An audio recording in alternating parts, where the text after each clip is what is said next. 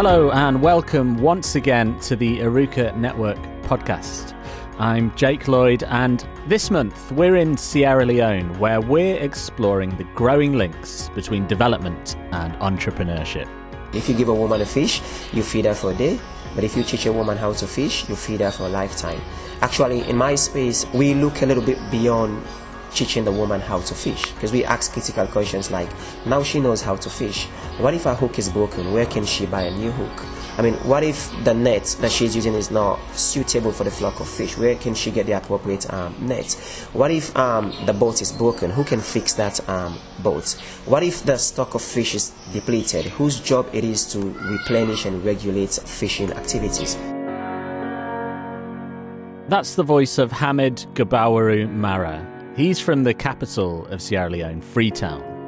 Hamid is an entrepreneur and a business consultant, or as he describes himself on Twitter, a deviant, a norm shifter, and an impactpreneur. But Hamid was also recently named one of the most influential young entrepreneurs in Sierra Leone. And in this month's podcast, he's been telling me how, in his country, the traditional model of international development is starting to be replaced by a new model of local enterprise. So I went to visit Mohammed earlier this month at his home in Freetown to learn more about him, about the movement he is a part of, and how this movement is shaping the future of Sierra Leone and also the future of international development more widely. But first things first, he began by telling me why he was named one of the most influential young entrepreneurs. Over the years, I've been involved in several um, business projects um, across the country where the focus has been one, to shift um, norms from an aid dependence um, culture to um, a business like and, uh, and, and sufficiency or sustainability um, perspective. So, being a post war country, but also given the recent disasters, um, the Ebola, and many other things, um, a lot of people here are quite used to um, aid and support from um, foreign um, programs. And so, even though other programs, credit to other programs, other people have been looking at a shift from just aid to support, it has mostly been direct support. And most times, once those projects phase out, you ask the question of um, how can people um, continue.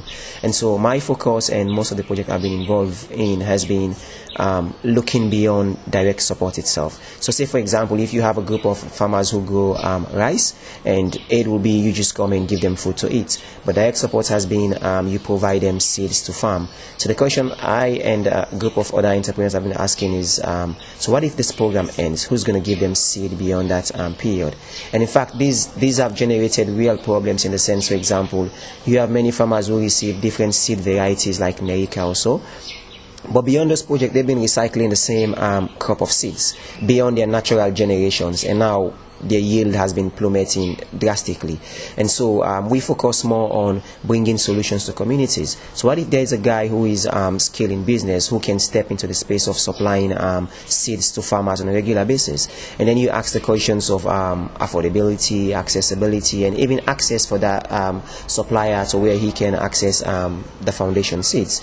And so building this kind of structures and what we refer to as support function is what my focus has been on mainly.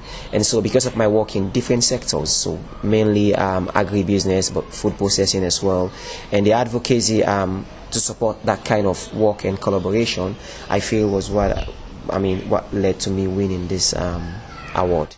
But that's not the only award Hamid has won in recent years. Actually, before that award, there was um, another award. So previously, the year before, in 2015, I won an award for um, advocacy of the um, Advocate of the Year, and that's because um, in the Ebola period, I was involved in building community um, solutions. So when Ebola struck, one of the biggest challenge was um, how to transparently manage support with integrity. So a, a lot of people were concerned about sending support back home because they were not sure of the people who will manage their resources resources transparently. I mean, corruption is really, really quite prominent in the country, and um, so it, it, it's a very, very um, um, reasonable um, concern. And what I did was, for the first time, I started um, a community-based group that created an open platform where you can bring anyone to book, but also you can communicate any activity transparently. And we decided to build on technology. So we launched first two WhatsApp groups, and it grew to about seven WhatsApp groups. So where anyone who wants to donate, I mean, will be added to the group, and they will publicly donate whatever they're going to donate, and then we can give daily reports on how much is coming in, and together as a group in that open forum, we decide on what kind of support we can provide to um, Ebola victims or support workers um, in the Ebola frontline.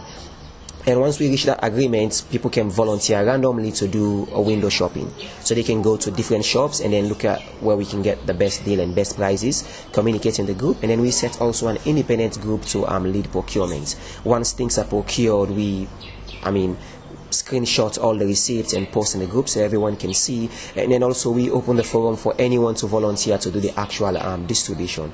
And mainly that has been um, people on the ground, so like local youth groups and everything. And this evolved from a humanitarian response into an entrepreneurial venture. And so this really, really worked out so well that um, towards the end of the Ebola outbreak, we decided to transform this to an organization. So we incorporated um, as an organization and then chose um, our focus to be the main um, challenges in these communities where we operated, mostly um, up north. And so that was mainly um, education, child pregnancy, and basically skills development. So skills development to uh, meet the needs of the market.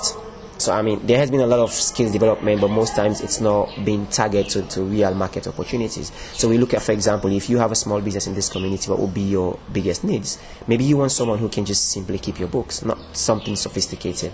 Maybe you want someone who can just run your shop well, someone who can just manage your supply chain management.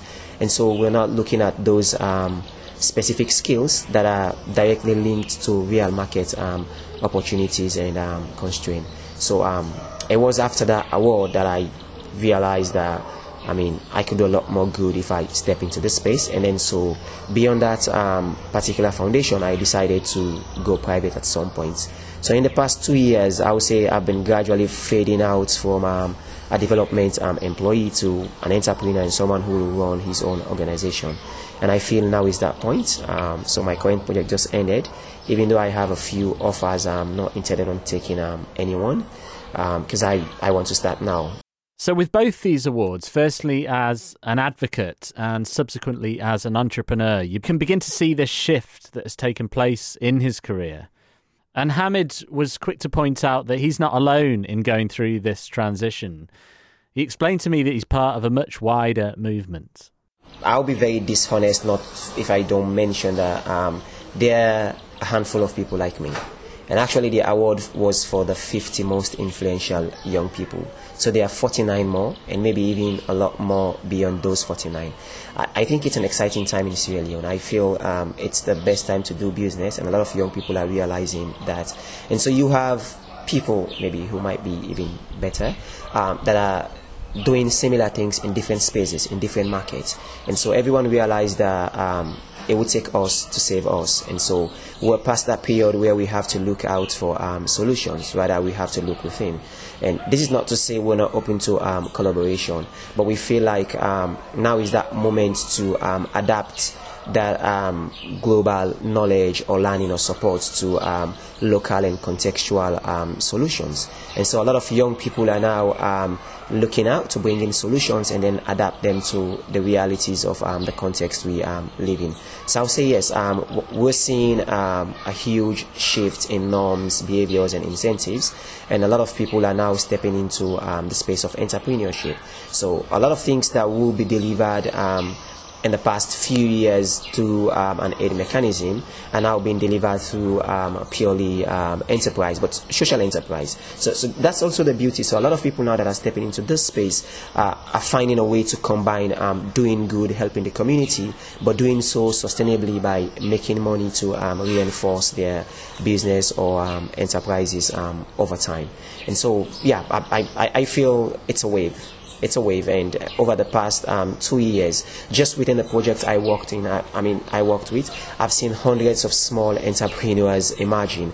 I've seen small businesses growing from height to height. But even beyond that space, you see a lot of interesting and cool things um, stepping out. I mean, I've seen a lot of people also even giving um, attempts to innovation, to tech, to um, different things that you will not imagine will be coming out of um, the space. Even though it's a very small market and quite limited in terms of opportunities and resources. So capacity building opportunities, learning opportunities, but also um, um, access to finance uh, um, opportunities. But yet, still, a lot of people are spotting and harnessing um, these numerous opportunities amid all that um, struggle and um, difficulty. So yes, it's it, it's a wave, I would say. So, in order to sustain this wave, as he calls it, I then asked him what kind of support he would like to see from development agencies and from people outside of the country. Maybe even though most of this motivation um, must have been generated um, internally, but um, I, I, believe uh, um, it's been influenced a lot by um, outside force. So not just by um, like foreigners, but mostly Sierra Leoneans who've been in the diaspora so you, you, you see um, a common trend right now, which is a lot of young people from the diaspora are coming back. I mean, before, diaspora will just stay um, overseas, and even if you get a scholarship to go and study, the aim will mostly be to stay there and find a good job. But now that has changed, and I feel I represent that because I went away and studied. So um, first in Italy, and then I went to um, Central European University in Budapest, and then to Westminster um, Business School in London. I, I all of that um, opened my eyes and then um, I would say expanded my thinking capacity, but also um, my potential to see opportunities and, and, and, and feel confident that I can make it happen. So yes, I, I, I feel there's still a lot more to be done in that regard because if you want to give a percentage to um, young people who have that kind of um, exposure and education, it will be very, very um, minimal. So there's still a lot of young people out there who need um, that kind of um, support and exposure in capacity building. So yes, I'll agree that um, capacity building in particular is really, really quite crucial. But um, I would say it's that kind of capacity that comes with exposure and confidence. So maybe some kind of exchange capacity, but also learning by doing, and then so because when you learn by doing, you learn from example, you build your confidence. So it's not just um, capacity in theory, but you feel confident that you can make it um, happen. And so um, there is a role definitely for um, people from outside um, to play, as well as um, people from within. So like people like myself have an obligation to mentor, inspire, and help other young Sierra Leoneans come up to speed. But I, I also think um, this is a period for us to be very open minded and look outside for um, partnerships. And, and yeah, so I, know a lot of young people um, who are not Sierra Leoneans, people um, outside in the world, who are quite keen to come into Africa and Sierra Leone and do business. And not just business for the sake of making profits, but because they want to help because they believe in it.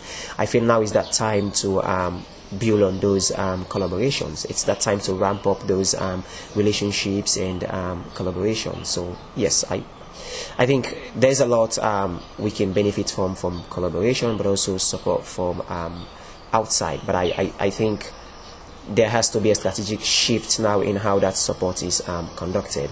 So instead of viewing Africa like, oh yeah, they're miserable, they need help, and we just come and give them, but I would say it's now like their opportunities, they're ready to um, grab those opportunities. We have to collaborate and cooperate with them and harness those opportunities um, together. Thinking about this strategic shift, I ended by asking him what's the future for him, for his movement, and for Sierra Leone as a whole. I would say we're in a very um, critical um, position because you also have to um, factor in the enabling environment for all of this to um, continue growing and developing, you need an environment to thrive, like an enabling environment. So I, would say government and other partners have been doing great in terms of um, improving our business index, but also making Sierra Leone a very good destination to do um, business. But that has to be consolidated with um, good governance and um, um, stability. So um, I, I, hope we're going to have a really peaceful um, election and um, transition to the next period, because that, that a bit, that's a bit of a risk. But um, I don't see any huge risk at this point, and I hope there won't be um, any. But once we're able to peacefully transition into next period and next phase of governance, and we continue to do the great things we've been doing in terms of building an enabling, enabling environment for business, I think it's going to be a great period um, for Sierra Leone. And uh, personally, I, I, want to spend the next 10 years in um, being a business leader. Yeah, focusing on being a business leader.